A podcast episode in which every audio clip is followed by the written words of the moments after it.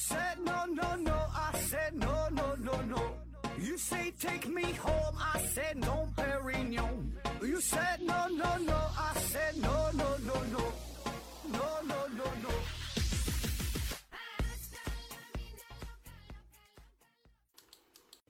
拼命探索，不计后果。欢迎您收听《思考盒子》，本节目由喜马拉雅平台独家播出。呃，今天呢，继续这个综艺这个系列哈。呃，上一系列呢，我们聊的是中国相声史啊，这一期呢，咱就聊聊中国的小品。小品呢，最初是呃戏剧学院就这个学生啊进行表演呃进行训练这么一个戏曲的一个小段儿啊。那么经过不断的演化和改进，逐步成为了一门综合的表演形式。这里边有表演，呃，融合了一些相声啊，包括音乐、舞蹈等等吧，嗯，各种这个艺术形式都可以糅合在里边儿。一般呢是以喜剧为主啊，当然这是以前的小品啊，现在呢都给你整哭了哈，都整的潸然泪下的啊。那关于这个艺术成分的事儿，咱就不过多介绍了哈，咱就直入正题，就说一说中国这么多年小品的这个这个变化哈，聊一聊这些经典的小品、经典的小品演员。当然这个话题非常大，呃，涉及到的演员和这个节目会非常非常多哈。那咱怎么去聊呢？咱就以这个春晚这个时间作为主线儿，大致呢按照春晚上的小品呢，按照这个时间顺序捋一捋啊。那事先声明一下哈，因为这个节目一定是特别多，人员特别多啊，这都是我个人嗯整理出来的，一个字一个字整理出来的啊。这里边完全是我一家之言啊，很可能会漏掉很多经典的节目，啊，也会漏掉很多优秀的演员啊。嗯，就是也可能我整理的时候他他就忘了，他就就是我你一说这个名儿，一说这个人儿，我也挺认可，觉得挺好的，但可能就忘了啊，这没办法，反正也都是个人喜好啊，咱就是那这么一听一乐啊。那么这个事儿呢，就得从一九八三年说起啊。一九八三年，这是咱们第一届的央视春节联欢晚会啊。那在八三年的春晚上，小品呢还不算成型。呃，有这么几个表演啊，算作这个喜剧表演形式嘛。一个呢是王景瑜的吃鸡啊，王景瑜这是老艺术家了啊，这王先生是去年哈永远离开了咱们。那么这个呢，其实也算不上严格意义上的小品，更多呢就是他一个人一个哑剧的表演，一个无实物的表演形式啊。然后里边呢会有一些幽默滑稽的成分啊，这个呢对于个人演技要求是非常高。那要说。那时候跟现在呀，这人的观念还不一样。你想想，这得快四十年前了，对吧？现在咱是争着抢着要上春晚，那一上春晚就火了，就红了，可以提高知名度。那个年代哈，第一届春晚的时候，谁也不知道这东西是啥呢啊？那很多演员，呃，他也不太接受这种形式啊，就觉得，哎，说的难听点，到这上边表演可能还挺丢人的啊，就不是一个特别正式的演出场合，整不好呢还会砸了自己的招牌。啊，就说这王王景瑜，他在春晚上表演吃鸡之后，也有很多老前辈就跟他说啊，你看你作为一个艺术工作者啊，他曾经是这个夏洛克的扮演者，就是有个剧就是叫这个威尼斯商人嘛，这里边有这个夏洛克，哎，就是王景瑜演的。您正经的演员啊，正经的获过这个文化部表演的一等奖，但是呢，你在春晚上表演吃鸡这种节目啊。就就觉得就很 low 嘛，咱现在说就很 low，对吧？跟他这个人物风格就也不太一致啊，所以当时据说这王景瑜也是承受了很大的压力啊，还还抑郁了很多年啊。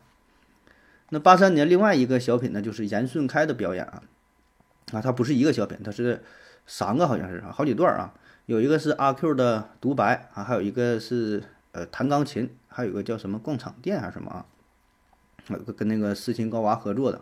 反正都是比较随意啊。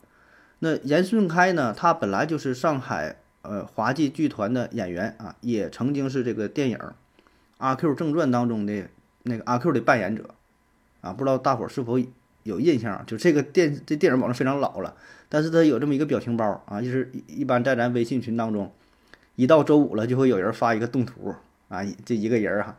然后说：“我操，又到周五了啊！什么好开心，赶快出出去嗨去 happy 啊！那个人物那个形象啊，那个就是电影《阿 Q》当中《阿 Q 正传》当中那个阿 Q 啊，就是那严顺开演的那个形象啊。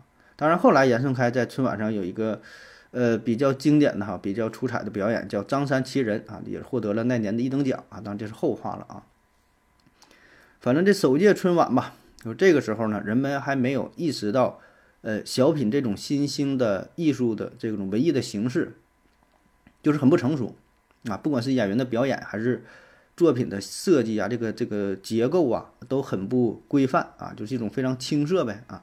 但是这种表演，我觉得也是挺纯粹的哈。这八三年的事儿，然后第二年好像八四年，那这一年呢，陈佩斯和朱时茂就开始合作了，带来了经典的小品《吃面条》啊，吃面条，有点不敢想象哈，这个是三十多年小四十年的之前的这个这个小品了啊。这场面大伙儿保证也都有有印象嘛，是吧？就是，呃，陈佩斯嘛是。为了演好一个角色，导演就朱时茂嘛，让他反复吃面条啊。他本来是个跑龙套的，他挺饿啊，想吃点面条占点便宜。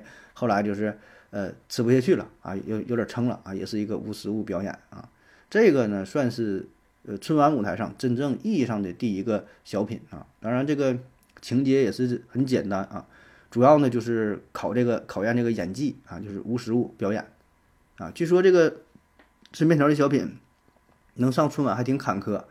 啊，说当时离春晚开播就不到半个小时的时候，这央视领导还没敢点头说这个小品通过呢啊，那时候也是比较随意哈，节目单可能都没定呢啊，就毕竟吧，这个表演可能也没有什么太多的内涵，就是为了搞笑而搞笑嘛，就是没有什么大的主题啊。那最后是总导演黄一鹤顶着很大的压力拍板决定哈上，哎，就这么来了啊。那从此呢，也是开启了陈佩斯和朱时茂的春晚小品的时代啊。那八五年呢，陈佩斯、朱时茂再次合作啊，演这个小品叫《拍电影》。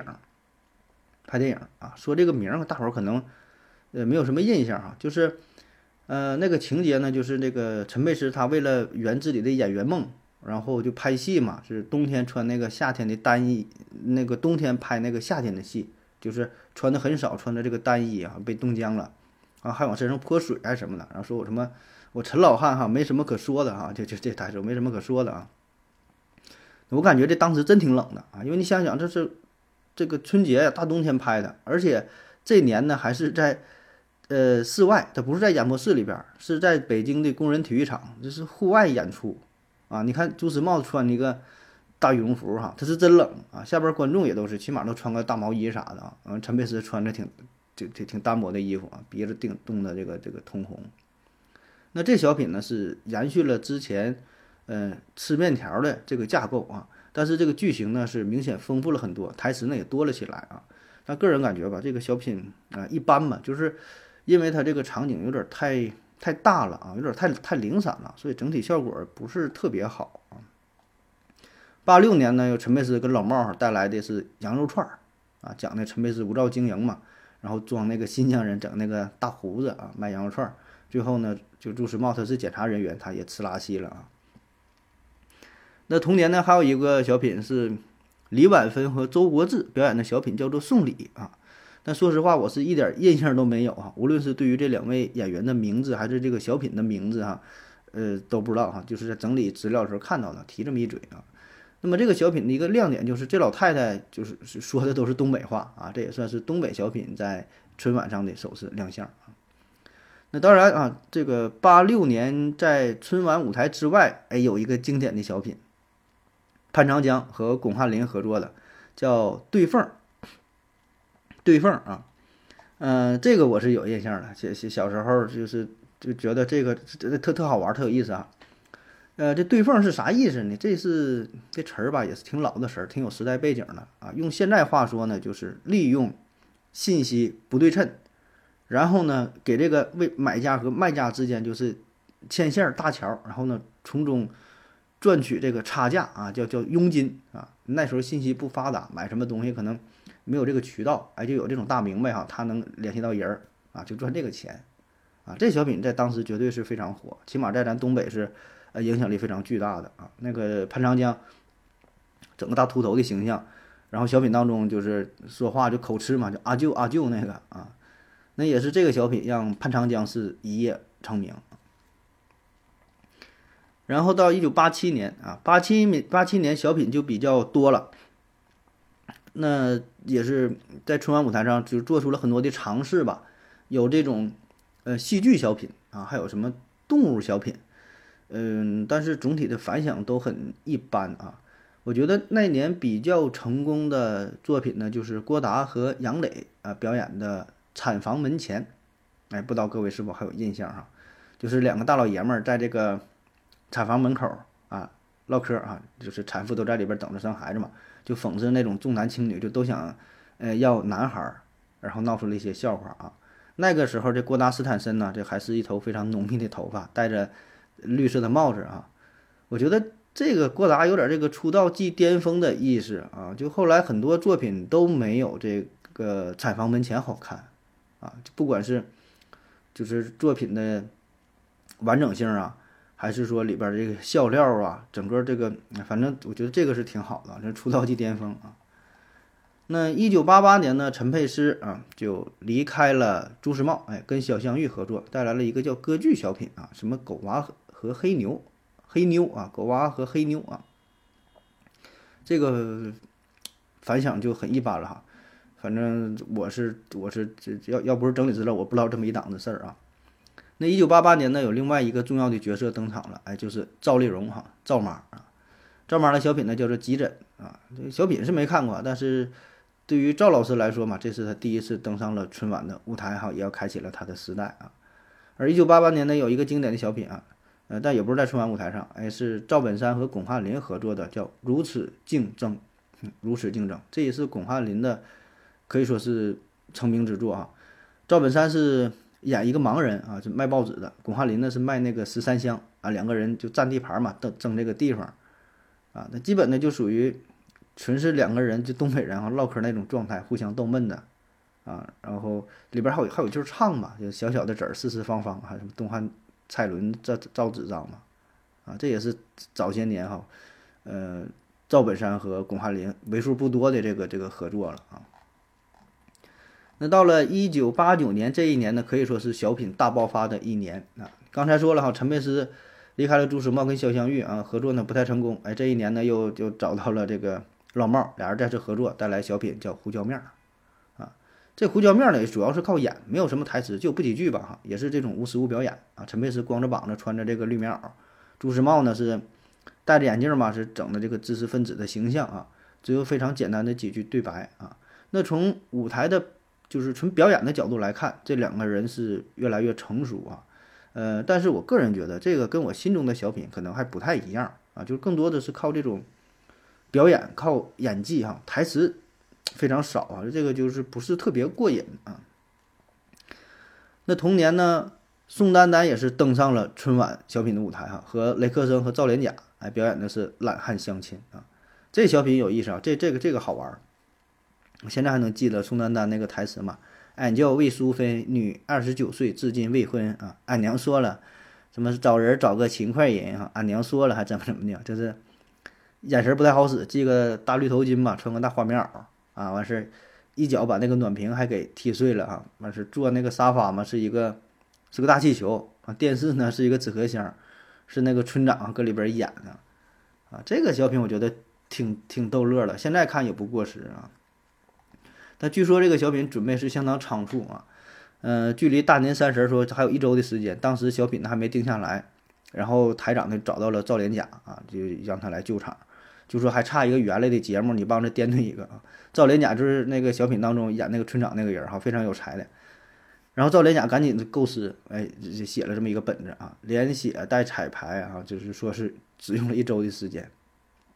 啊，据说当时道具准备都不充分，就上台表演的时候，这不有一个那个纸盒装那个电视嘛？那纸盒都是从电视台下边一个小卖店啊去现要的纸壳箱啊，然后这么这么演的啊。那在一九八九年，赵丽蓉呢是再次亮相，跟这个侯耀文合作，哎，带来了经典的小品《英雄母亲的一天》啊，就是这么司马光砸光啊，司马刚司马刚什么砸砸缸，就来回颠倒颠倒这两句哈说不对啊。那么这个小品也是意味着赵丽蓉呃正式成功的转型啊，因为赵赵赵老师原来是唱那个唱那个评剧的嘛，和那个新凤霞的老人那那那一波，他但是。呃，他他后来就转型，才成为这个呃小品演小品演员哈，就是一口一口唐山话啊，一口唐山话，就赵大妈的形象。那八九年的黄宏啊，也是首次登上了春晚舞台，带来小品叫《招聘》啊，招聘啊，说这名儿大伙儿也可能也是比较陌生。这剧情吧，呃，就是啥呢？那个那个应聘啊，应聘，然后呢，你来了得喝酒，就是你有这个喝酒能力，然后才行。啊，是跟这个孝林、施圣杰还有这个方清卓，啊，他们他们合演的。就公司招聘这个业务员，就是看你这个喝酒能力啊。呃，你想想，这个是一九八九年的事儿哈，那时候就是咱这社会上对于喝酒啊，还是就看的比较重哈，就很多公司啊，什么做生意什么，好像最后就都得酒桌上，然后什么说签合同是吧？就都得靠这喝酒啊，还有很多顺口溜，什么感情深一口闷，感情浅舔一舔哈，就反正这类的啊。那其实黄宏在一九八七年就带着他的小品来到春晚剧组，就是报名啊，但是就就嗯没能过审啊，所以到了一九八九年才上台，哎上了之后啊就成了钉子户哈，就成了这个春晚的常客啊。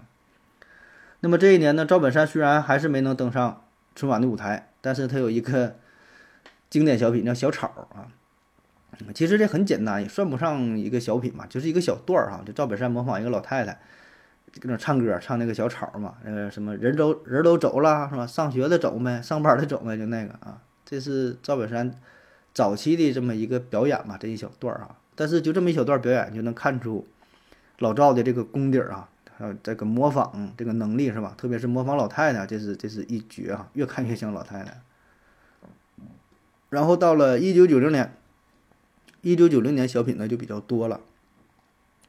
王景瑜呢带来小品是举重，巩汉林啊、黄宏也都是登场了，但是这小品没有什么印象，就不介绍了啊。陈佩斯、朱时茂呢是再次合作哈，带来经典小品主角与配角啊，我觉得这个是陈佩斯、朱时茂合作的这个巅峰之作啊，里程碑式的作品啊，主角与配角啊，也是小品当中就是排得上的了啊。那其实这个小品能过审，在当时也挺不容易啊，因为这里边有个主角、配角，他俩不是。反串互换嘛，正反面形象互换这个事儿，所以这个就当时就是呃也是研究了很长时间哈。那陈佩斯觉得这个无所谓哈，演小品嘛就是为了快乐哈，不应该夹杂太多的政治因素，不应该背负着太多这种政治上的负担，对吧？大伙儿开心就好啊。呃，但是那时候也有人说嘛，你这个就是叛徒反串演这个共产党这个形象，就是就不合适哈。当时争议是挺大哈，反正后来反正也是也是演了。那这个小品当中还有个突突发事件，这个突发事件呢也成为了经典，就是在演出的过程当中啊，朱时茂佩戴那个枪，那枪不有一个带子嘛啊，那个带子突然就断了。要说那时候那个道具吧，也是都对付着用啊。那朱时茂呢是临危不乱哈，表演过程当中呢一边说话呢，不知不觉的就把这个带儿啊又给系上了，系个扣儿系上了。但你想想，系上之后这个带儿它保证是短了一截儿啊。那么正好呢，这个时候这枪就交到了陈佩斯的手中，他俩就角色互换了。然后陈佩斯呢就带上了这个这个枪，而这个带儿不就非常短嘛？那就就是戴起来之后显得就非常夸张、非常搞笑啊。其实这个并不是当初设计好的啊，纯是表演过程当中一个突发事件哈。好在二位是经验非常丰富，哎，根本就没嘚瑟、没害怕啊，把这事儿就给圆了啊。那在一九九零年呢，赵本山也是首次亮相春晚舞台啊，跟他合作的呢是黄小娟啊，作品呢是相亲，啊相亲，呃，这个是把这个可以说首次把爱情主题和这个方言特色哈融为一体，东北风味是很浓郁啊。那么这个小品也是长期奠定了赵本山这个老蔫儿的形象啊，一想他这个脸呢，一个斜八字脸，然后还猪腰子脸，戴这么一个这这个黑色的他那个祖传的帽子啊，这个形象。其实当年赵本山才三十三岁，啊啊，但他本身就长得比较老哈。那九零他是三十三岁，他演的是一个孩子的父亲嘛，是吧？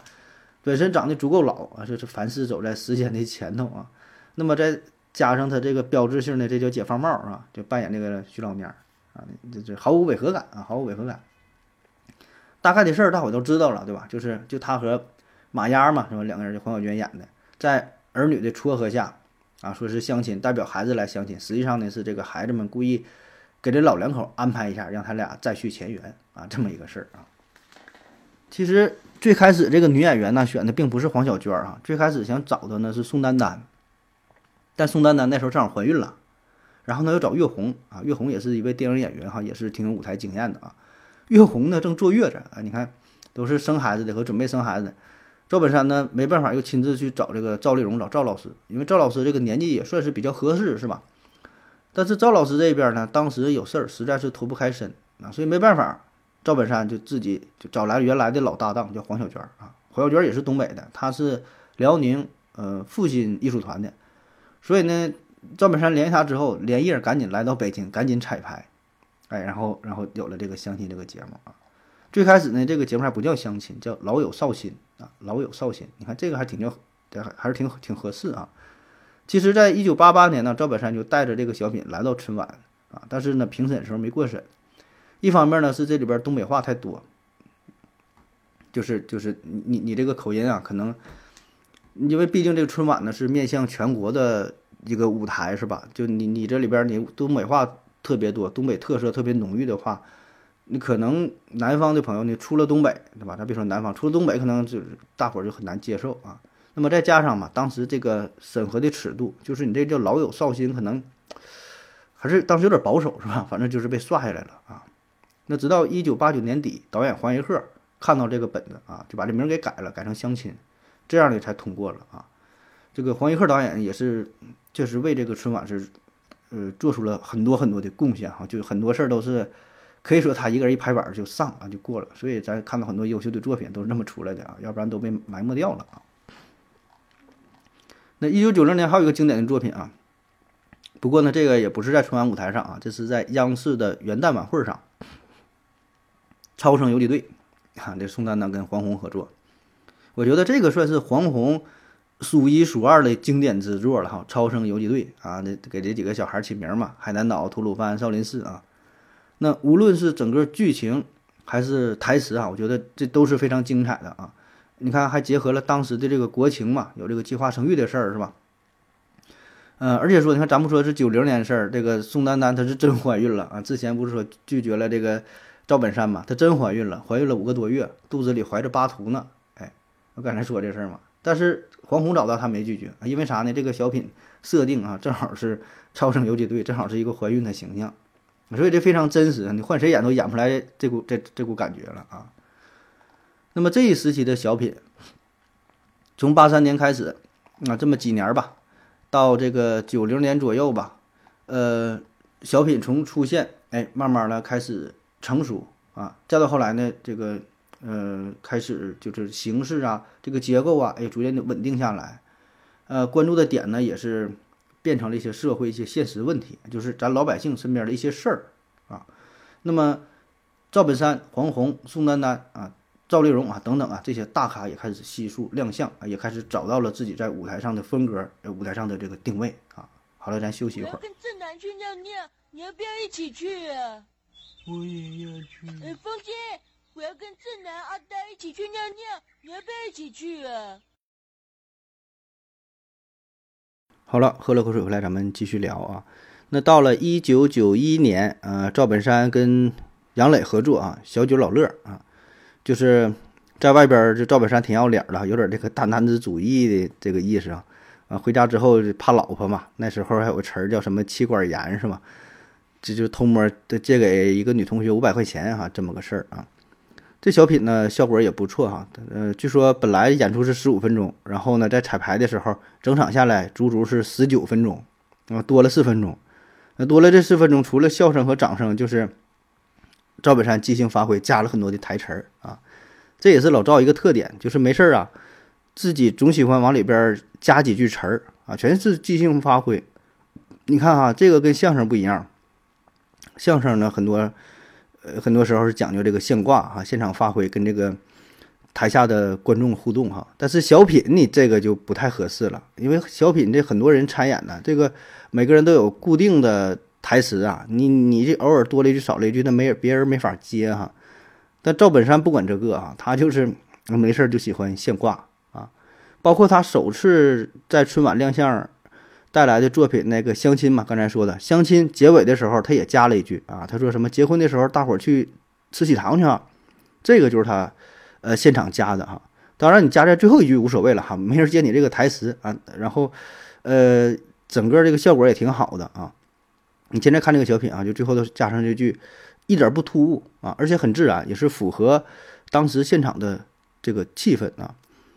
嗯，为啥赵本山总喜欢加词儿啊？我觉得这也是跟他的经历有关，就是他并不是科班出身，那他不像宋丹丹呐，呃等等吧，就是有一些演员呢是人家打小学就是这么学的啊，学表演呐，学话剧啊，学什么舞台剧吧等等吧，起码他是他是是学了啊。赵本山呢，他也也没学过这些东西，打小也没这个念几年书哈，也没上几天学，都是跟民间这些这些艺人啊，跟他一个亲戚啊学了这些三弦儿啊，学了什么二人转呐、学这些东西啊，所以呢，表演的时候呢，相对比较自然啊，比较放松，包括说在电视剧啊、电影当中，可能他都随便，经常就是临时改剧本啊，加加的台词啊。所以这也是很多演员为什么非常担心跟赵本山合作啊。一一个是他牌非常大，有一定压力；再有一个主要的原因就是他喜欢临场发挥，现加台词儿啊。就直播的时候还给你加词儿，根本就没法接啊。那说这个小九老乐这个本子啊，呃，这还挺有意思啊。这其实这一年吧，这个巩汉林和蔡明呢也带来了一个类似的小品，就是跟呃小九老乐这个题材是非常非常像，都是讲一个男人然后怕老婆这个事儿。当时呢，这个导演一看啊，这两个本子这不就是撞车了吗？对吧？本来呢也是想让这个赵本山临时换个本子啊，就找老赵说的你你给我换一个吧，这个这这跟那个有点有点重复。赵本山说：“我这没有备用的，我就准备这一个啊。”所以呢，这个总导演只好找到巩汉林啊，跟巩汉林研究研究。巩汉林说：“那行吧，那我就我我就换一个。他是有备而来哈，他还有 B 计划。所以呢，当年巩汉林演的这个小品呢叫《陌生人》啊。当然，这个陌生人我们就非常陌生了哈，反正我是没有什么印象哈。啊，这个小九老乐反而我觉得是反响是是不错的啊。那九一年经典的小品也还不少，陈佩斯、朱时茂合作啊。带来了小品叫《警察与小偷》，黄宏呢和宋丹丹是带来了小品《手拉手》啊，手拉手，这也挺有意思，就是两个人儿那个手不粘一起了嘛，然后闹出了一些笑话哈。反正我觉得就黄宏早期的作品就真还都行啊，真还都行。你现在看这个手拉手这个作品也相当牛了，我觉得啊，也可以秒杀现在这。这一堆小品也也也不好使，就在当年这也是能排得上的。我觉得这个手拉手啊，就就包括黄宏其他的作品哈，这个手拉手也是能秒杀其他那些那些东西啊，就绝对是黄宏自己能排上的。呃，一九九一年在元旦晚会上还有一个小品是郭达和杨磊、吴刚表演的啊，换大米啊，其实原名人不叫换大米，人叫什么大米红高粱啊。但是因为在这里边，郭达就有一句经典的台词嘛，就经常说“换大米，换大米，换大米呀”，是吧？换大米啊，嗯，就骑个大二八车哈，还是戴着大绿帽啥的，郭达斯坦森啊。呃，这个小品当中呢，还有这个吴刚啊，吴刚就是后来在《人民的名义》当中演那个达康书记哈，那那挺挺火的。其实人家早些年哈，很早很早以前就上过春晚了。当然那个时候还是小鲜肉呢哈，在这个小品当中穿一身粉啊，非常粉嫩的小鲜肉的形象啊，达康书记。那到了一九九二年，九二年呢，赵丽蓉、巩汉林、李文启合作啊，小品嗯，妈妈的今天，哎，就是那个堂哥奏是堂着堂着走哈，三步一回头，那什么什么五步一招手哈，然后接着堂着堂着走啊，呃，这这个这这叫这叫堂哥啊。那这个小品呢是。巩汉林第一次跟赵丽蓉搭档合作啊，之后呢也是经常跟赵妈合作了哈。那别看这个剧中这么简单的几步这个探戈步啊，那这赵老师是正经学过的啊。那对于一个六十多岁六十多岁老太太来说，这有点挺不挺挺挺不容易了，是吧？本来嘛就这么几步，呃，然后大伙儿都劝他，对吧？一个一个小品嘛，你差不多意思意思就行了。哎，但是赵老师还是。就挺认真的哈，正经的把这个堂哥的舞步哈，就是就是学学着正经学了一阵儿啊。那么这一年呢，陈佩斯和朱时茂啊合作的小品是《姐夫与小舅子》，感觉跟之前那个警察和小偷什么那个差不太多了，没有什么太多的闪光点。而赵本山跟黄小娟再次合作哈，是我想有个家啊，就讲两个人儿就准备参加那相亲节目那个啊，互相打气儿加油啊。基本还是延续了之前相亲当中的赵老蔫和这马丫丫的形象啊。那我觉得这个小品，这个创新的地方呢，就是它这个形式，它是移植了当时比较时兴的、比较时髦的，就电视征婚的这种节目啊，就用这个作为一个大的背景，然后直接移植过来，然后放在小品当中啊，我觉得这个是挺新颖新颖的地方啊，嗯、而且台词呢也也也都挺狠的，就我叫不紧张啊，还有什么什么这些啊，都挺狠的啊，而且这小品深度也是有，嗯、那么这个是获得了当年的小品类的这个一等奖啊，当年有这个评选嘛，是好像就是从九二年开始的，就获得了一等奖。呃，到了九三年，九三年的小品呢，整体质量其实并不是很高。比如有这个郭达和蔡明合作的《黄土坡》啊，《黄土坡》。但个人嘛，就是我对这个蔡明和郭达的这种风格吧，是一点都不感冒哈，有点接受不了。就换大米之前这个也还算还行呢，换大米之后呢，就越来越浮夸了哈。嗯，不管是语言呐，还是表演呐，这个就是他俩一整就特别夸张哈，就非常就是怎么说呢？呃，在台上吱哇乱叫啊，总感觉就是有人踩他踩他尾巴似的啊，不就无缘无故的就就喊一句啊，看着就有点无法理解啊。那么当年的这个九三年啊，郭冬临也是登上了春晚舞台啊，演的小品叫《市场速写》啊，这我是毫无印象哈。查了一下资料，这还是一个跟外国小伙子合演的，反正也是郭冬临啊，这也是很早就上了这个春晚。那这一年呢，赵本山小品呢是叫《老拜年》，老拜年啊，注意是老拜年，不是拜年。个人感觉这算是赵本山历届春晚当中所有小品当中，应该算是比较差的一个，能排上号了。讲啥事儿呢？就是赵本山是一个二人转演员，然后说什么剧团改革了，然后没有工作了，然后他的这这帮徒弟哈，就是就帮着张张罗找工作是这这个事儿啊。那么这个小品也不只是我个人不看好啊，这当时反响也是相当差啊。我个人感觉基本是没有什么没有什么笑点啊，就是水的一一塌糊涂啊。那么也可能是这个原因哈，九四年赵本山居然没参加春晚啊，我估计是回家。等待技能冷却，回家憋大招去了。那么，一九九三年最大的赢家是谁呢？哎，严顺开啊，之前说了哈，严顺开。呃，严顺开的作品呢，就是《张三奇人》啊。呃，故事讲的就是就各种误会嘛，嗯，就张三儿因为各种误会，然后制造了一些笑料，什么吃个鸡蛋呢，什么晾衣服那个事儿啊。那严顺开是第一届春晚他就来过了，有过很多表演。那这次是高光时刻啊，获得了这个小品类的。一等奖，嗯，但说实话呢，我并不喜欢这个小品，呃，也不只是这个小品啊，就是对于就这一类的小品，都是不太感兴趣，不太感冒啊。嗯，他这种小品就是利用一些误会，然后呢闹出一些笑话啊。后来很多很多小品都是沿用了这个套路啊，所以吧，这种笑吧也是就挺挺无奈的，也挺无聊的，挺尴尬的哈。可能你会就偶尔扑哧啊就乐一下，但是。也不是那种发自肺腑的啊，也不是那种特别轻松的开怀大笑，整体就都挺挺压抑，然后也挺尴尬，也挺无奈啊。当然，就是在这一个类型当中的，就是用制造误会哈这一类型的小品当中，严顺开的作品绝对是呃教科书式的啊，我觉得这个是能排上的啊。那么后来很多小品都是模仿了这个套路啊，但是就很难超越这部作品啊。那在九三年呢，还有一个不错的小品是黄宏和魏吉安的《擦皮鞋》。哎，擦皮鞋，就是魏吉安啊，就是一说话伙计伙计那位，后来嗯很少亮亮相了哈。就是我说伙计啊，伙计啊，呃，这小品倒是挺逗乐哈，但是这里边逻辑性差点儿，就是整个这个小品的人物设定有点不太合理。呃，这里边演的黄宏他是一个擦鞋匠啊，然后呢家里还雇了个保姆，然后这个这个保姆呢是一个。一个单位的一个技术员，是个鞋油厂的技术员，然后兼职当保姆啊。然后这黄宏就是特别喜欢显摆嘛，摆谱啊，在在这个保姆面前就好面嘛。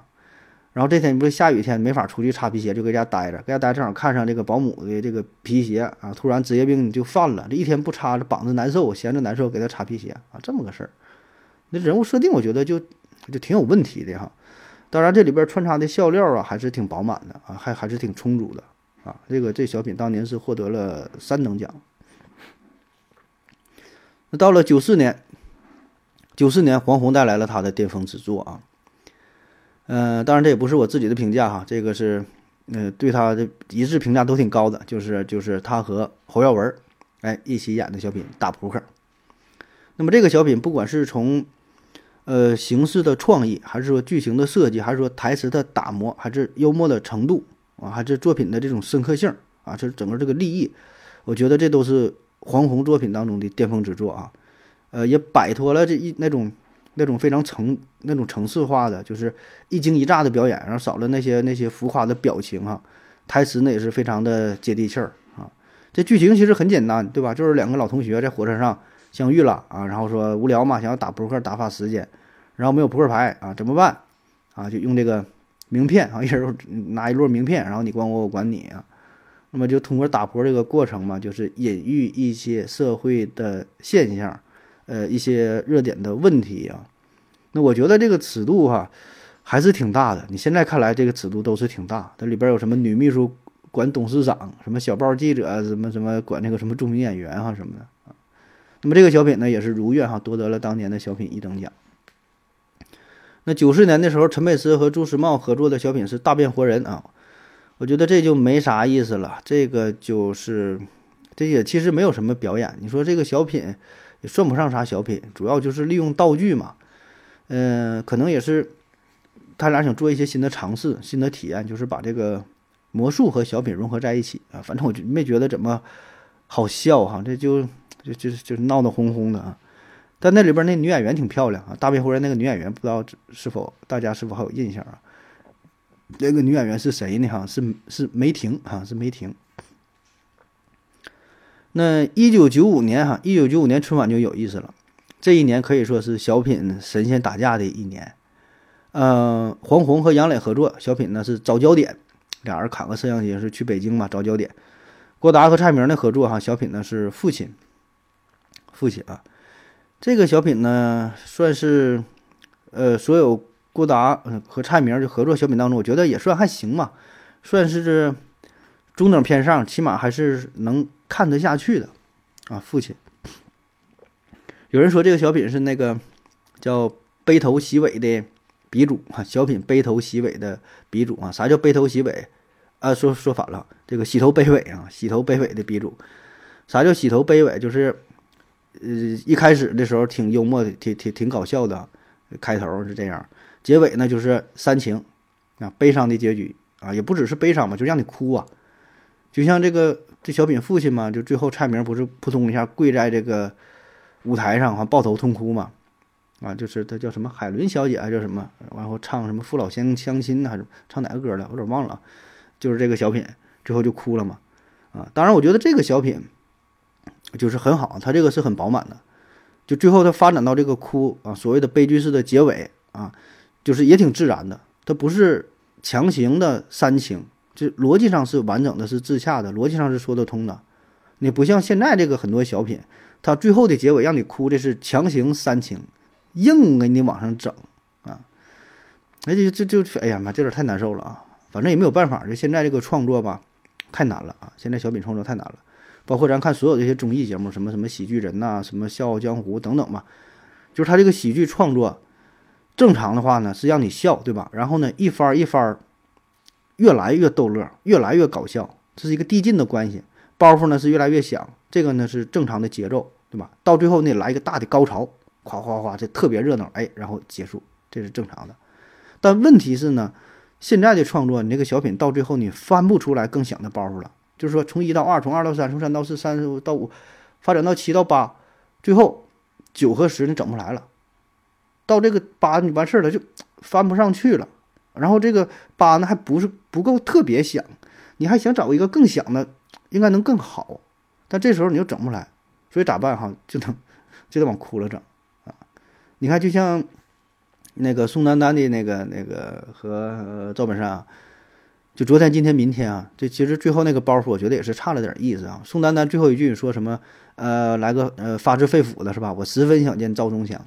那么这个包袱一出来，这就很难接，这太响了，是吧？这句话前面还有有一个小埋伏，这个伏笔，最后夸一下，又又翻一番回来，这个太难接了。那就算是赵本山那句说来的时候这火车票谁给报了？我觉得这个。这句台词吧，就是最后这个包袱接也是没接住啊，顶多算是中规中矩，绝对算不上出彩儿。因为赵本这个宋丹丹这句话太难接了，你就想嘛，你说你拿什么包、拿什么话做这个结尾很难哈，确实很难。所以现在很多小品都是选择了另外一种办法，就没办法让你笑，怎么办？反其道而行之，那我就让你哭吧，啊，整一个悲剧的结结尾。所以，这这咱咱倒不是说这个悲剧就是怎么怎么悲惨，最后出车祸那种悲剧啊，就是最后这种玩煽情，嗯，玩感动，打这个感情牌，然后然后最后再配点这个音乐哈，整的那种全场哎呀妈，整的哭鸡尿嚎的。你看现在小小品基本它都是这么去整，玩不下去了啊。说多了啊，咱继续说小品的事儿。呃，当年这个郭达、蔡明还有赵丽蓉，呃，合作一个小品。当然，这这个不是那年春晚的，这是往前一点哈，就是说这个郭达、蔡明早期这个合作哈。郭达、蔡明还有赵丽蓉合作一个小品叫《追星族》，《追星族》。这是在九三年 CCTV 三十五周年台庆的一个小品，我觉得这个质量也算是挺高的了啊！就蔡明，他是一位追星嘛，啊，说什么呃多么多么珍贵的你点着是吧？崩了一身多么珍贵的你点着，然后唱什么那个星星点灯啊，还有什么的啊？哎，这这个挺有意思啊！但是啊，就有一点有点受不了，就是蔡明经常在小品当中。就故意那种装嫩发嗲哈，整那种挺挺挺年轻的那那个那股劲儿啊！你想他拍这个九，他九三年拍这个小品《追星族》的时候，他都三十二岁了。他是六一年六一年的人，九三年他都三十二岁了，毛岁三十三了都。完演一个大学生的形象啊，这这个就是这蔡明他也就这样啊，他是总喜欢把自己往年轻了倒饬啊，总喜欢就显示。自己非常年轻的那个状态是吧？那你要是说平时这样啊，无所谓，对吧？这是你的状态。但是在一个艺术作品当中，你在小品当中你也这样的话，你就有点过了，是吧？有点让人接受不了，对吧？虽然你确实保养的很好，咱说蔡明年轻时年轻时现在你说也行，对吧？这个蔡大妈身材也行，长得也行，但你在作品当中刻意呈现这些东西，就多少有有点让人让人膈应啊。啊，那咱继续还说小品的事儿啊。那在一九九五年，赵本山啊再次登台哈，酝酿了一个一个大招哈，开启了跟范伟的合作模式啊，带来了小品《牛大叔提干》啊，《牛大叔提干》就是那个扯淡扯淡就都从这来的是吧？就牵个线儿那个啊，这个包袱在之前多次彩排的时候一直都没漏，一直是保持到了大年三十晚上直播的时候，赵本山才从兜里拿出这串乒乓球，才才才才准备上啊，所以这个包袱当时是相当。特别响啊！那你说这事儿换一般人可能都不敢这么整，是吧？反正这个这个赵本山还是经常能有一些出其不意的东西啊，做一些新鲜的东西。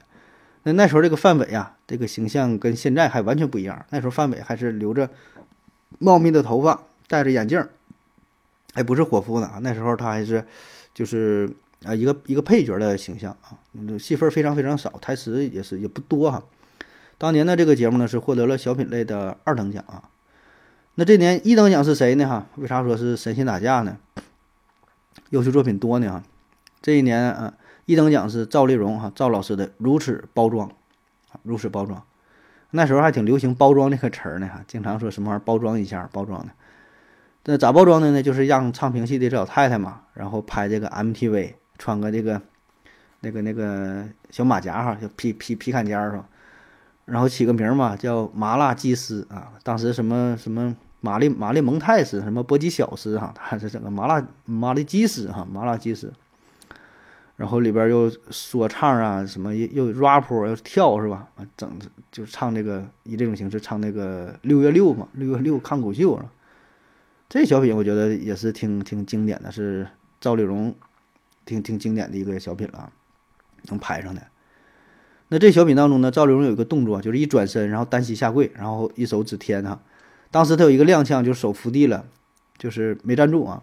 其实这并不是有意设计的啊，因为他身体确实有伤，他他腿有严重的关节炎，就打弯的时候就很困难，非常疼。你想想这一通连唱带跳的，这运动量可不小啊，确实不容易。对这一个小老太太来说，当时赵丽蓉都多大，六十多岁了应该啊。所以你看这小品当中还有一位演员哈。就那位女女助理吧，算是啊，叫孟薇啊，咱可能没太注意，就是站在旁边穿着绿衣服吧，就相当于一个女秘书、女助理的形象啊。她主要工作就是为了保护赵老师的，她没有什么戏份，没有什么台词，就是保护赵老师的安全啊。其实，在赵丽蓉和巩汉林很多合作的小品当中，都会有这么一个角色，包括后来的《打工奇遇》，还有这个《老将出马》。哎，旁边站的这位女士呢，是叫金珠啊，金珠这是巩汉林的媳妇儿啊。那么在台上主要的工作就是照顾赵丽蓉，因为她腿脚不太好啊。其实这个角色咱说也是可有可无的，没有什么台词，没有什么表演啊。那这一年呢，还有一个小品啊，还有像为啥为啥说神仙打架呢？哈，好小品多哎。这一年呢，郭子带来一个小品哈，有事儿您说话啊。郭冬临买红妹，呃，李文启合演的啊。那时候郭子也是很年轻啊，郭子有着也是有着浓密的头发，穿着绿色的大衣，扛着扛着这个这个铺盖卷儿，就打肿脸充胖子嘛，非常热心，然后说啥事都能解决，有事您说话啊，啥都行。帮人买火车票，自己大半夜去排队去啊，还问呢啊，你是不是都要那个下铺是吧？说一一边说一边抽自己嘴巴子啊。虽然郭冬临这不是第一次参加春晚哈，但我觉得这个小品呢是，呃，让郭冬临火了起来，也给大伙儿留下了深刻的印象哈。那么这有事儿您说话也是成了郭冬临的这个代名词。然后就到了一九九六年，那九六年呢，赵丽蓉再次带来经典作品《打工奇遇》啊，这也是当年的这个一等奖啊。打工奇遇哈，这个词儿这咱就更熟悉了，对吧？很多台词这这咱都是全篇背诵了，基本是啊。这什么群英荟萃啊，那啥就是萝卜开会啊，这个宫廷御宴酒啊，一百八一杯。你看这全国统一定价啊，不管哪宫廷御宴酒都一百八一杯，配方也是公开的，是吧？怎么做的呢？就是那个二锅头兑的那个白开水，是吧？大伙儿都会啊。那说有一个段子嘛，据说有一个外国特工秘密潜入到中国，然后就是。怀疑他，然后怎么调查也没发现什么破绽，没有什么问题，但就感觉他这人应该是不太对劲，应该是个间谍啊，但是没有任何证据啊，怎么办呢？哎，有一天，突然哈，在他耳边喊了一声哈，宫廷乐酒，这老家伙呢没接上来下句儿，然后就发现问题了，你这保证不对劲儿啊，对吧？你正常的，你说在在中国生活这么多年，正常中国人，你不管是谁对谁说一句宫廷约酒，那保证是情不自禁的一百八一杯，你不说你这人保证是不正常啊。当然，这是段子啊，就是足以说明这个小品的影响力啊，这个台词的全民的普及程度啊。那在这个小品当中，有一个最出彩的，就是赵丽蓉写四个字嘛，“货真价实”啊。其实，对赵老师文化水平很低，呃，早些年也没怎么正经上过学，就是他那个年代也没有，确实没有办法啊，他可能都认识字儿都认识都不多哈。咱咱这说，那为了写这几个字儿，他是练了很长时间。据说没事搁家他就练，就是。还拿，反正看着报纸看到哪呀，没事拿起来就练啊。本来练了八个字儿，货真价实，童叟无欺啊。但因为他写字儿比较慢，而且呢，他是他不是这个横着写，不是横着，不是平着写，不是在这个桌上平着写，他是立起来写啊，所以这难度很大，所以写的很慢。这八个字都写下来，估计得一分钟，所以这时间就比较长哈，中间。等这么长时间，可能观众可能也是就是有点这个腻味了。反正最后就是删减了后边是个字啊，就写的是货真价实，啊，这也是呃这个小品当中非常精彩的这么这这这这一点啊。所以你看这赵丽蓉，为啥你说老艺术家吧，有很多值得咱钦佩的地方，就是他每个小品当中，咱就除了表演这个层面哈，就是每个小品里边他总能有自我突破的地方，总能有一些让人眼前一亮的地方。你看，从最开始学的那个探戈啊，跳探戈舞，对吧？一老太太学探戈舞，然后到如此包装当中，又唱又跳，又说这个 rap，对吧？虽然这个动作你看似不难，但你想他多大岁数了？那么再到这回啊，你看又是练习写这个毛笔字，你真是文武双全哈，这挺难为这老太太哈，真真心不容易啊。那这一年呢，潘长江带来的小品是叫过河。过河啊，就是连唱带带跳那个，它是一个什么科技站就下来普及，教他什么种地呀，什么那个种种西瓜，种什么东西，完唱嘛。妹妹面前一条弯弯的河哈，哥哥心中荡起了层层的波，来回唱啊，反正挺热闹的啊。但是这个这种小品，反正个人也是不太喜欢，有点乱哄啊。呃，当年就是获得了二等奖啊。然后郭达和蔡明呢带来了小品是机器人去画，哎，机器人去画啊。就是郭达买了一个机器人嘛，然后陪伴他啊，他能调成各种模式啊。这个蔡明的装扮当年我觉得还是挺有冲击力的哈，穿的小紧身的这个这个衣服啊，小短裙啊。你看，所以我就我就说嘛，那个蔡明他他就总喜欢展现自己就非常女性的、非常妖娆的这一面儿哈。你看，就是哎呀，他可能就就就就就就就觉得自己可能挺好的，反正那时候看着确实挺新颖、挺好玩儿的啊。但是这部作品当中，两个人依旧是表演的非常的浮夸哈，非常的夸张哈，一惊一乍、吱哇乱叫的这种风格啊。那九三年啊，不九三九六年呢，还有一个小品叫《一个钱包》，啊，这个是呃相当于三个小品，因为九六年的春晚有点特殊，它是采用了三地互传直播的形式。正常嘛，原来都是在就北京嘛，在北京一个演播室。他这回呢是有三个啊，是北京、上海、西安啊，这里边还有两个分会场啊，所以呢有这个小品一个钱包，实际上是三个钱包哈，演了三个小品啊，那具体内容也记不住了啊，那几个演员反倒是脸熟吧，半脸熟的。那这一年呢，赵本山再次跟范伟合作，带来的小品是《三鞭子》啊，《三鞭子》就是一个那个那个范伟司机嘛，开车是吧？然后到了他村里，然后炫里边了。然后呢，老赵呢是赶着毛驴正好回家，然后相遇了，发生了这么事儿啊。这里边有个穿帮的镜头，就赵本山从那个椅子上摔下来的时候，裤子啊意外的被一个钉子真的刮坏了啊！这并不是设计的啊，他当当时是真的刮坏了。刮坏了之后呢，赵本山直接露出了里边穿的大红秋裤啊，然后当时范伟就笑场了，赵本山自己也就笑了啊。那俩人马上就会平复过来了。啊，那时候咱也没看出来哈，以为是故意设计的啊。然后是九七年，那一九九七年呢，赵本山、范伟啊合作的是红高粱模特队啊，就是那什么那个劳动人民是最美的那个牦牛屯嘛，牦牛屯有自己成立自己模特队，然后去想去北京就是表演参加演出，然后请的这个范老师哈，请了专业的范老师啊过来这个指导啊。然后这个小品。当中这个范伟的戏份就开始明显增加了。这以前呢只是一个陪衬哈，从这个秘书啊，从这个司机啊，哎，这个时候他已经是成为了一个，呃，不说他俩一人一半吧，那戏份是已经挺挺多了哈。这个小品当年获得了二等奖啊。那么九七年一等奖是给谁了呢？是黄宏和巩汉林合作的小品，叫做《鞋钉》，就一个老板去那个修鞋摊儿买鞋钉这个事儿啊。呃，据说彩排的时候，黄宏还真给自己的手啊手指头砸出血了啊。那么九七年啊，陈佩斯和朱时茂合作啊，也是一个新的尝试，叫叫宇宙体操选拔赛啊，就是他俩找来了当时的世界冠军啊，李宁、李小双、李大双、李小鹏。李李李小鹏当年还不是世界冠军，他是后来啊，就找了这些体操运动员跟他们合作。啊，完小时候看的感觉还凑合，就挺小孩儿嘛，就看个热闹，有一些表演什么单杠、双杠啥的。但现在回头看，是有点尬哈。反正，虽虽然想一种创新，但这种创的反正是不太成功啊。那转过年来，九八年，陈佩斯和朱时茂最后一次亮相春晚舞台，合作的小品呢是《王爷与邮差》，啊，这个是拿了当年的一等奖啊。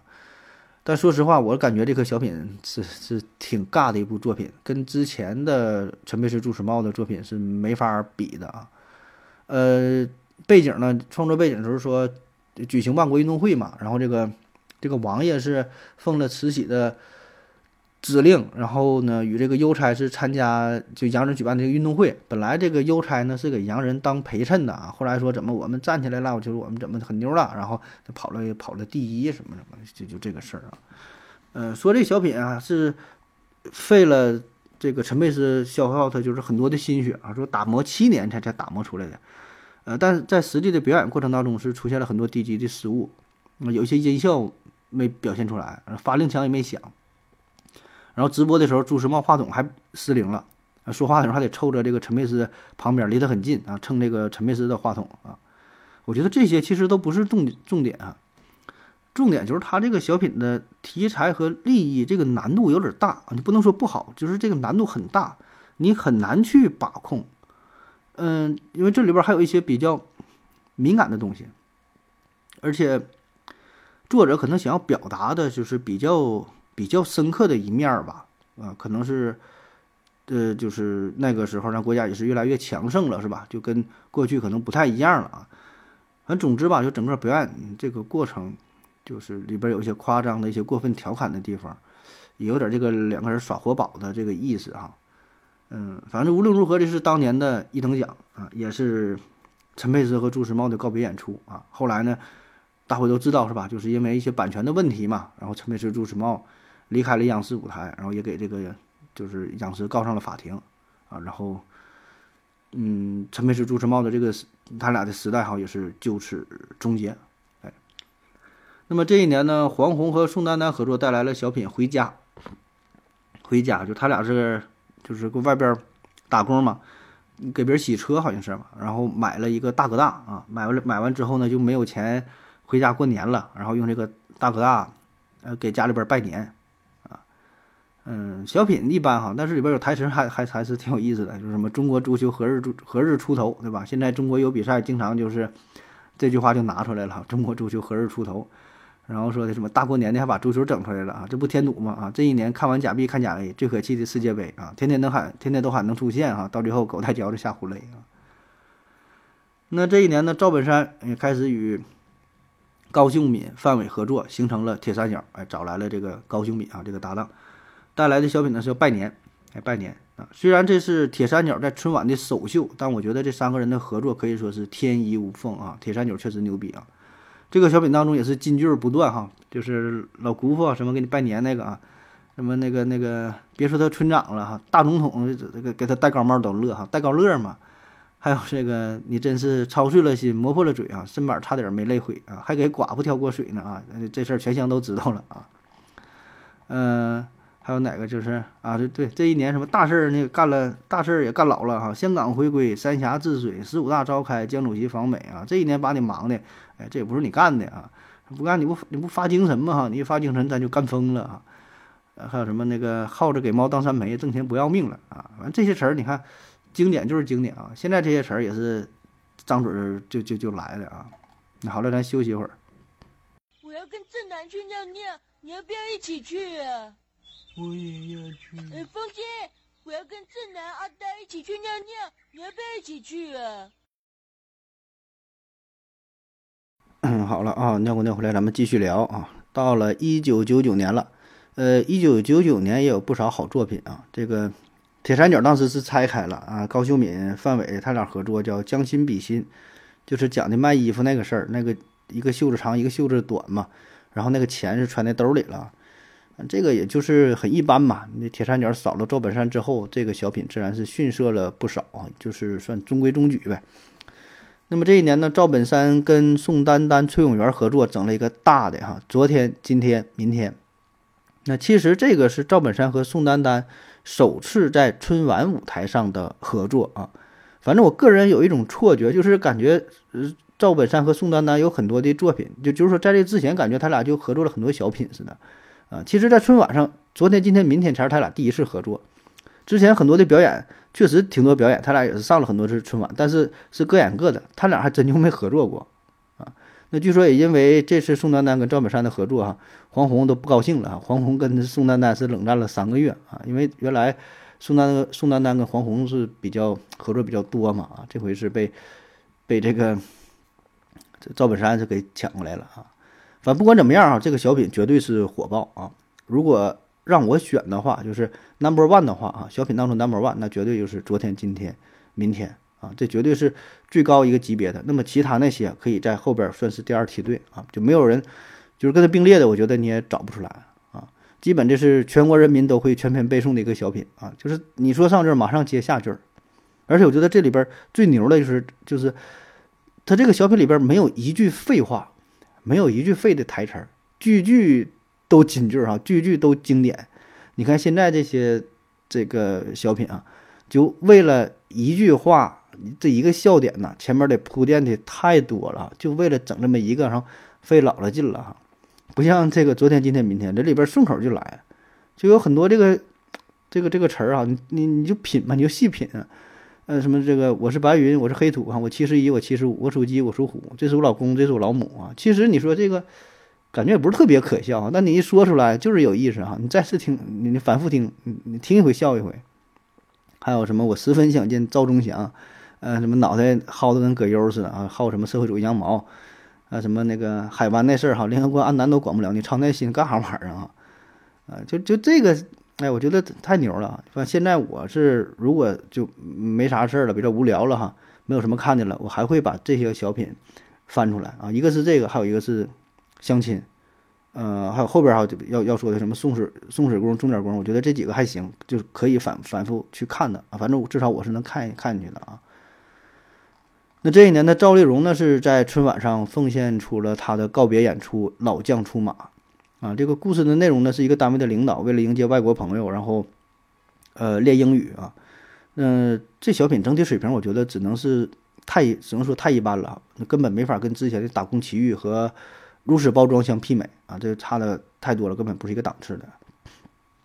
当然了啊，呃，这个赵丽蓉呢，在《老将出马》这个小品当中。也是付出了很多啊，呃，因为啊当时他这个身体已经很不好了啊，他是查出了肺癌，然后也是反复咳嗽啊，疼痛也是挺严重的。那时候其实已经到了晚期了，他一直是一边吃着止疼药，然后一边彩排一边练习的。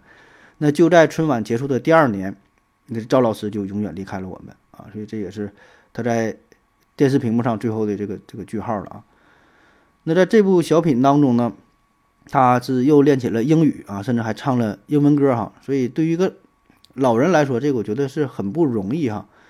那咱之前也说了啊，就每部作品呢，它总能是带来一些新鲜的东西吧，然后掌握一些新的技能啊。那就单凭这一点来说，对吧？就这种不懈追求的认真的态度来说，呃，我觉得就当仁不让的哈，可以成为中国小品界的一面旗帜啊，一座丰碑。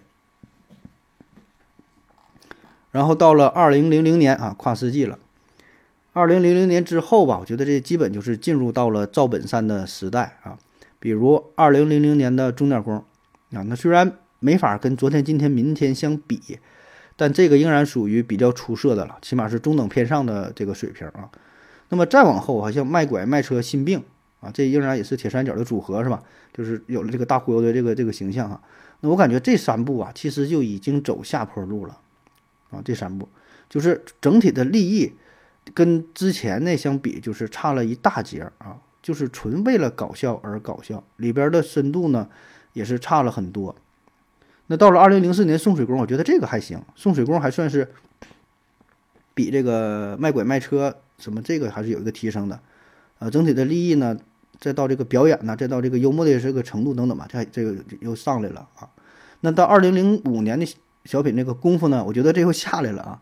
功夫这个纯是，呃，应该是就是赵本山强弩之末吧，咱说叫强弩之末啊。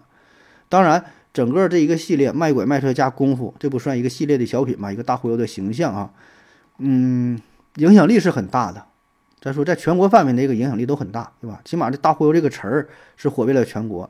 然后赵本山大忽悠这个形象，加上范伟这个脑袋大脖子粗。这种被忽悠的形象也是深入人心啊，这个影响力是有的啊，但整个作品的水平，我觉得跟之前差的是挺多的啊。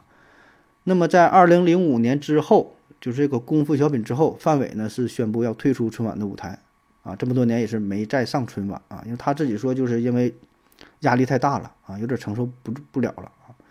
包括说在功夫这个小品当中直播的时候，他就说错了台词嘛，应该是非常六加七，非常六加一呀，然后他说的是非常六加七嘛，就刚开始就上来就说错了一句啊，所以整个这个表演它是压力非常大，不只是表演，就表演之前整个彩排的过程，每天就背台词啊啊，压力很大啊。那么这中间就是从二零零几年到二零零五年吧，这这这这五六年吧。呃，什么黄宏啊、郭达呀、蔡明啊、郭冬临呐、巩汉林呐，这几位老艺术家也都有自己的作品呈现哈。但是呢，印象其实也都不是特别深刻了啊。起码我对于我个人来说，第一呢，根本也就不咋看了哈。再有呢，就是你就现在你拿出这些小品的名儿或者是一个情节，我也是根本就对不上号，根本是想不起来啊。中间算是稍微有点印象的，就是二零零五年啊，是黄宏、巩汉林、林永健。就是演那个装修啊，就八十八十大锤小锤那个，然后给那邻居家砸开了，完后说是就什么破了相了哈，这也就这个算是能记住个台词哈，但是整体这个水平真是，啊算了是吧？那以前小品呢，你看都是每年制造一些流行词，对吧？像赵本山小品一说完了，整个一一年大伙儿都都学他说这个话，感觉就从两千年以后，啊，是这个小品开始总结这一年的流行词。比如说，二零零五年啊，这个小品呢是总结二零零四年流行的东西，然后放在自己的作品当中啊，它成了一个总结的功效了啊。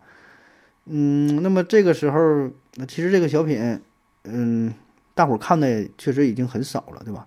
也不再把这个关注点放在小品上了啊，就是你很难说让自己完全放下心来，沉浸其中的看完一部作品，好不好笑两说，就是怕特别尴尬。总是提心吊胆的，就怕这个场面太尬了，啊！我真觉得这不是咱们共情能力太强，就是这个作品的就就是很尴尬啊啊！而且上期也说了，从这个时候，这郭德纲也是越来越火，对吧？大伙儿呢更多的是喜欢去听相声了，对于小品的关注是越来越少啊。那好了，咱还得继续往下说吧，为了这个节目的延续性啊，还得继续往下捋一捋这个小品。那到了二零零六年啊，赵本山呢也是不得不炒起了冷饭，又找来了原来的老搭档宋丹丹和崔永元啊，想要。继续延续一下昨天、今天的、明天的这个这个辉煌啊，啊，那带来小品这小时说事儿啊，那这个呢，其实就是昨天、今天、明天的一个续集啊，就是黑黑土呃白云啊，就是他俩成名人了嘛，是吧？又出书了，出了什么月子啊，然后说村头厕所没有纸了，赶紧赶紧写，说憋得相当难受啥的。崔永元还采访，那这作品我觉得只能说是很一般。这个剧本其实刚出来的时候呢，崔永元一开始他也是拒绝的啊，他也不想再再演了。你他也觉得九九年那是三个人的合作已经是巅峰了，啊，那你就见好就收吧，对吧？你再演一个小品很难逾越这个高度，甚至说你很难达到这个高度。那其实宋丹丹也有类似的想法，包括赵本山本人也是也是比较犹豫哈。那最终呢，还是决定吧，再尝试一回，再合作一把啊。最终这个作品也是呈现出来了。那表演的时候呢，这里边还有一个严重的失误哈，就是赵本山刚上台的时候，他那个道具包忘拿了，啊，他不应该拿一个大旅行包嘛，啊，但一上台的时候忘了，啊，这包很重要啊，里边各种道具，呃，什么手绢、扇子，表演用的，还有后来那个那个书什么的，不都装在那里边啊？那么上去之后哈，那其实宋丹丹和崔永元看着都吓傻了，但是赵本山要说这个临场能力、应变能力还是挺强的。趁着宋丹丹和崔永元聊天的功夫，他自己下去把这个道具拿来了啊！啊，这都是后来揭秘咱才知道，当时也是没发现啊。那这部作品，如果说昨天、今天、明天能打九十九分的话，这小时说事儿啊，我觉得撑死也就能得到八十分吧。这个已经明显不是一个档次的了。包括说跟之前的送水工和这个钟点工，我觉得这个都嗯没法比啊。那之后呢，就是零七年。零七年别的就不说不说了，咱就是说说赵本山这几个小品吧。零七年呢，赵本山、宋丹丹再次合作哈，呃，小品策划啊，这边还有牛群啊，策划就是飞机中的战斗机欧燕啊，这也很一般了啊。这个里边很多的笑料包袱也都是比较浅的哈，比较苍白的啊，很多笑点吧，它都呃不够高级啊，可能你也会笑，但是就是笑得很短暂啊，很表浅，它没有什么嚼头。啊，跟早些年那些完全它不是一个量级的了。然后就是零八年，零八年就是奥运火炬手嘛啊，我感觉这就是像一个命题儿命题儿作文一样哈。整体的制作也是我感觉是比较粗糙啊，然后里边有一些什么问答的环节啊，什么什么顾拜旦啊，又问什么怎么怎么地啊，嗯，这个笑料吧，这些其实都不太深刻，就是很平淡啊。我觉得这个纯是靠这个。赵本山和宋丹丹就是这两个人的功力，多年的功力呀，多年的沉积呀，把这个小品给撑下来了。你这火炬手要是这个本子要是同样的本啊，换两个演员演的话，我估计就废了。你这得尴尬的，你得，你这都能要了人命了啊！这纯是要靠个人实力、个人魅力就把这个本儿给撑下来了。其实这个本子根本它就不行，我觉得。然后零八年呢，郭达和蔡明再次合作，叫《梦幻家园》哈，这里边有一个台词啊，为什么呢？哈，就 这个恶心巴拉的。然后呢，黄宏、巩汉林、呃，董卿、李永健合作是《开锁》，啊，《开锁》。这这个里边这个台词反正尺度挺大的啊，就是说什么现在呃两口子未必在一起，什么在一起的未必两口子，啊，说什么这么多年了我都一次外遇都没有，我冤不冤呢？还有什么中年夫妻亲一口，噩梦能做好几宿。这台词就是，呃，我就没明白这怎么能能过的审呢？哈，这东西，第一，他这个说的他也不对，然后第二呢，也没有什么搞笑的呀？这里边说的这，就是有点不太理解了哈，这东西。那到了零九年哈，零九年呢就小沈阳出来了，这小品不差钱儿啊，赵本山是捧红了小沈阳啊。不过说实话，小沈阳的演技我真觉得实在是太差了哈，太烂了。就他的这个水平，就小沈阳的表演，无论是小品、呃电影啊、电视剧啊，真是啥啥都不行啊。唯一一个行的可能就是唱点高音儿啊，但是这个对于就是这些二人转演员来说，这根本不算啥。你说你唱个高音儿啥的，这是算啥本事啊？对吧？谁不会唱啊？对吧？你随便把这个田娃把谁拿出来唱的都不比他低啊。然后整点这个不男不女这样儿哈，反正我觉得在所有赵本山徒弟当中，就他这个演技。倒数应该是能排上的，就《乡村爱情》里边随便拎拎出一个，我觉得都能比他强啊。那确实给他是捧火了啊，捧捧火了。而不差钱这个作品嘛，我觉得本身也是很一般吧啊。当时他准备也挺仓促的啊。当时赵本山呢为央视准备的是另外一部作品，叫做《送蛋糕》啊，但是这个题材吧，整个这个主题可能不太合适，就是不适合放在央视这么大的舞台上。呃，后来呢，这个送蛋糕是放在了咱辽视春晚上啊。当然，咱少说一大块哈，就整个这个辽视春晚咱们都没提到啊。辽视春晚上，赵本山，呃，原来是每年也是辽视春晚上也有一个硬菜啊，每年他有有个小品，这个其实咱都没提啊，这就不说了。这个这么说起来，这篇幅太长了。包括说宋小宝啊，宋小宝也是没上过这个央视春晚啊，但他一直活跃在咱。辽视春晚，包括说其他的一些卫视的春晚，也都有这个宋小宝的身影啊，这也就也算还行吧。就赵本山徒弟徒弟当中，我觉得也还算还算可以的吧，也就是靠他还能撑一撑了啊。呃，那咱说回来，还说这个说这个不差钱儿啊。那么说这个送蛋糕嘛，这个就是被毙了之后啊，不行啊，又又是选用的这个不差钱儿啊，所以这个准备的是比较。仓促的啊，现赶出来的这么一个作品，所以你看这个不差钱儿吧，它这里边儿，它这个小品的内容是啥呢？就是一种纯娱乐，然后呢加上了才艺表演。它跟就平常那个小品它不太一样，它这里边是剧情套着剧情，剧情套着剧情，表演套着表演。它里边有一个就给毕老师什么表演才艺的环节嘛，又又又唱又跳又又怎么地的，是吧？所以你看他这个手法其实是挺低级的，就是因为这个剧情它不够丰富啊，它不丰满。包括说像之前卖拐卖车功夫，它也是如此，有这个是互相出幽默自立题儿，然后一整答错了怎么地了。其实这些手法都在艺术创作的角度来说，小品创作的角度来说，其实都是很 low 的，它一点不高级啊。就算能带来一些笑声，也是非常浅薄的啊。所以这个跟之前档次根本就没法比啊。你看，再加上利益这一块儿，就是从利益的角度来说，之前、昨天、今天、明天啊，这算是讴歌改革开放，对吧？跨世纪。你像拜年的话，这是讽刺了这个乡村一些干部官商勾结啥的，是吧？三鞭子呢，还有什么牛大叔提干呢？还有这个这个红高粱模特队是吧？这些早期的作品，它都是挺有深度、挺有内涵的啊。所以虽然说虽然说它是小品，但如果你没有一个深度，没有一个好的利益的话，你整个这个框架你是支撑不起来的，它里边内容没有，你得东拼西凑，硬往里边往上塞东西，你这就很难做到。所以你看到了不差钱这个阶段哈，这个基本就属于硬是靠老赵，就是他这个喜剧的水平、个人的实力在这块撑着的啊。该说好说，赵本山的这种搞笑的能力是有的，这是不容置疑的，对吧？但是整体的思想高度，整个这个作品的框架已经不够用了。所以呢，你看起来它跟以前作品的完全是不一样啊。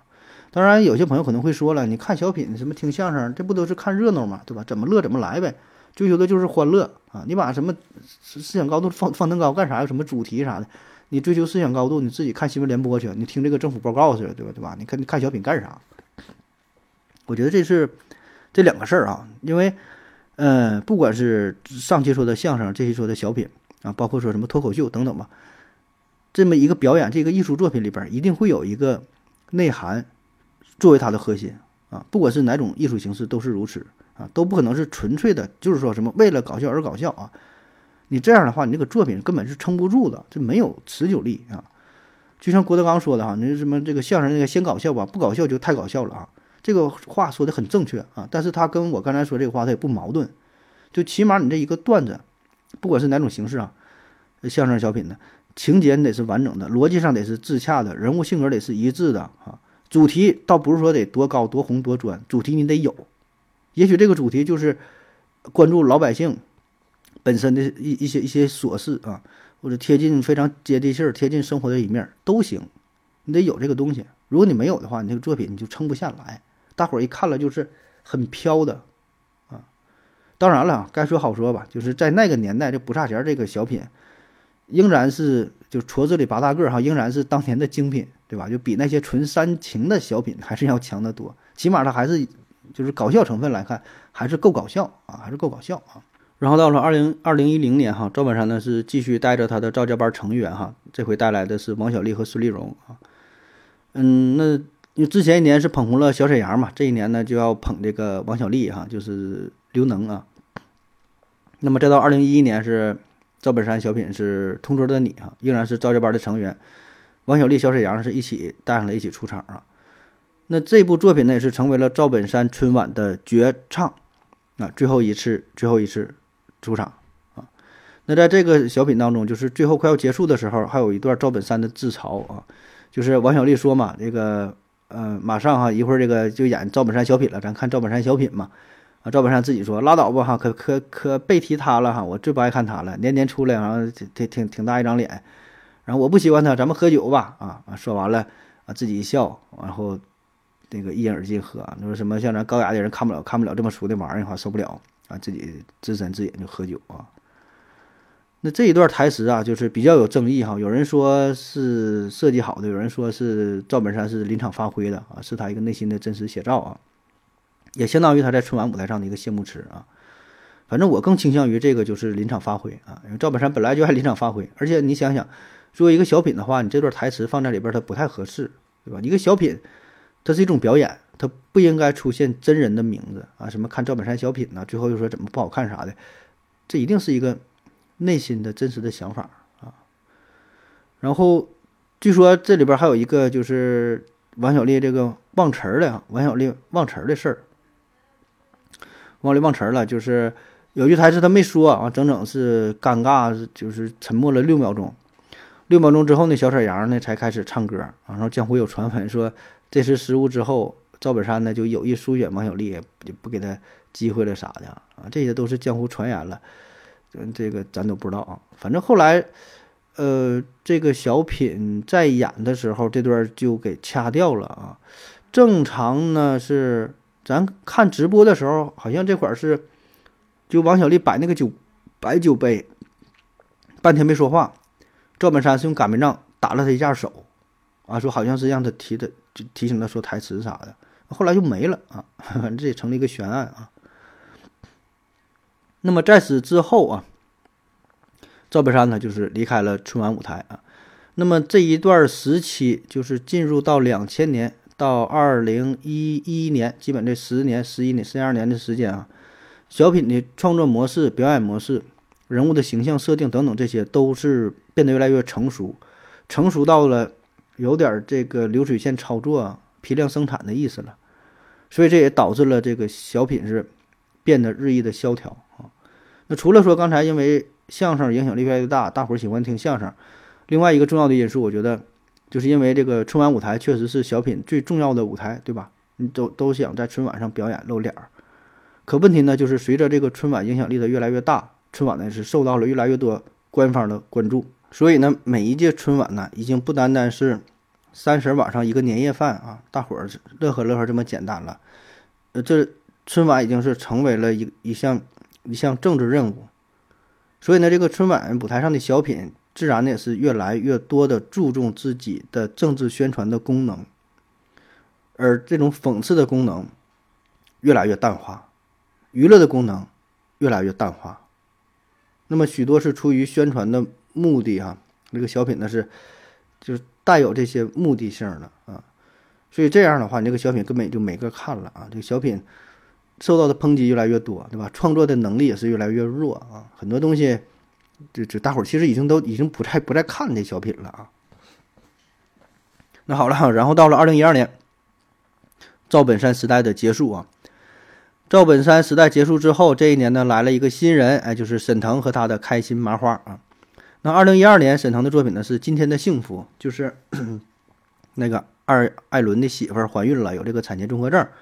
然后呢，他找到他的哥们儿嘛，就是沈腾啊，就在这里叫郝建是吧？郝建扮演一个穿越回来的这个儿子啊。那么这个小品当时出来的时候，我感觉还是挺耳目一新的，就是跟之前所有那些小品的风格呢不太一样，可以说是给这春晚舞台是注入了一些新鲜的血液啊。呃，那么在春晚的舞台上，小品也有一个就是新的喜剧的形式，就跟以前那些表演风格什么的都不同啊。反正至少我是眼前一亮啊。那紧接着二零一三年，呃，幸福呃今天的幸福二啊是沈腾、马丽。还有这个杜小雨啊，就是那个前夫哥啊，什么打败你的不是天真，是是吴邪那个啊，这这我觉得也是挺好的吧，也也算就在那个年代，我觉得还是还行的，能排上的啊。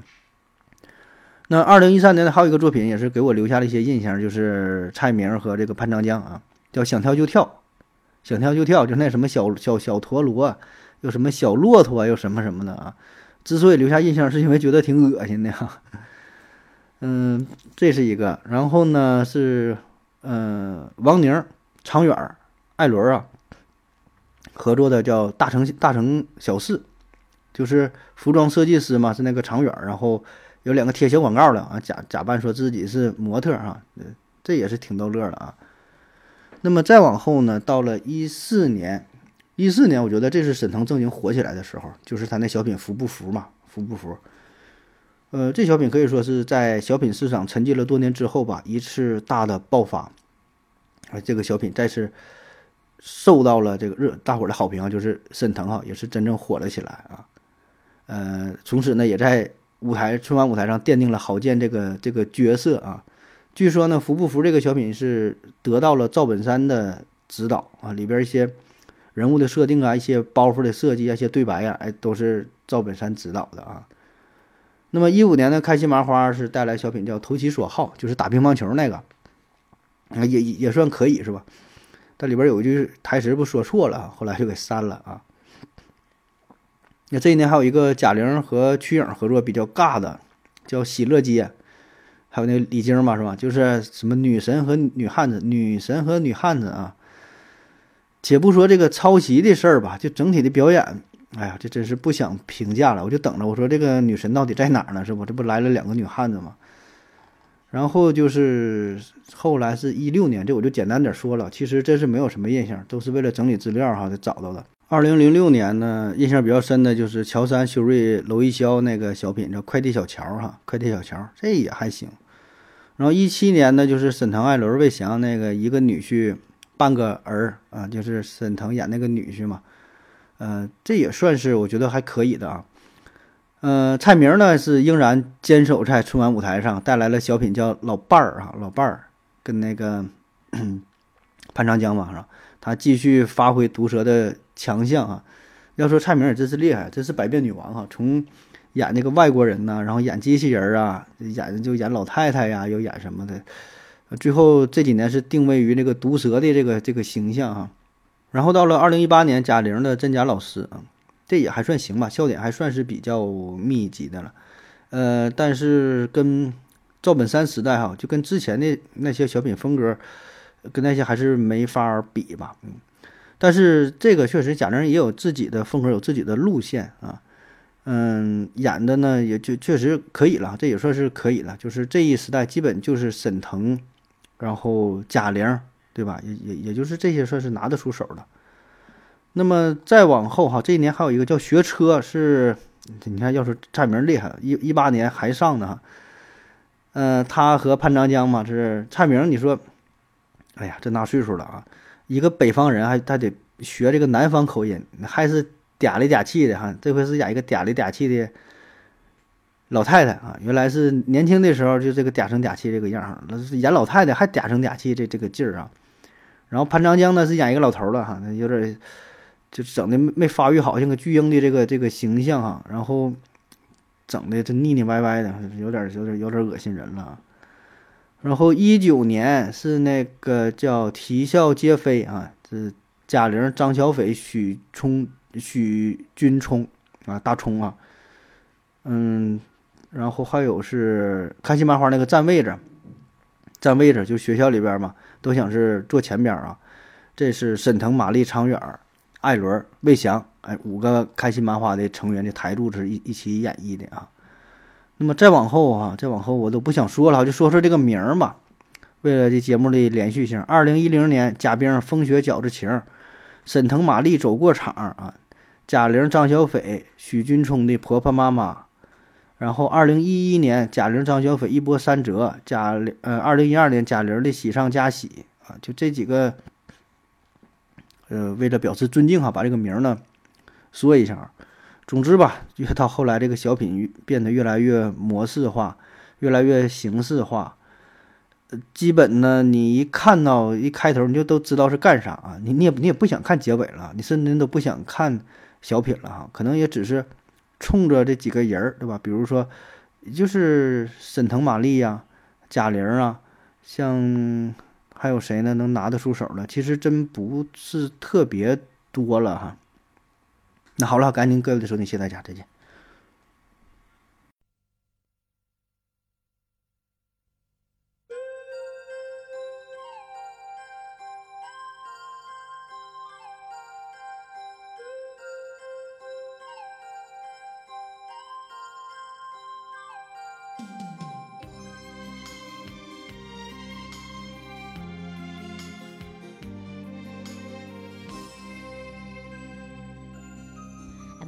Not a sweet flower. I'm not a mighty tree. I'm the happy grass, even no one notices me. I never feel lonely. Nothing annoys me. I have many friends all over the world you can see.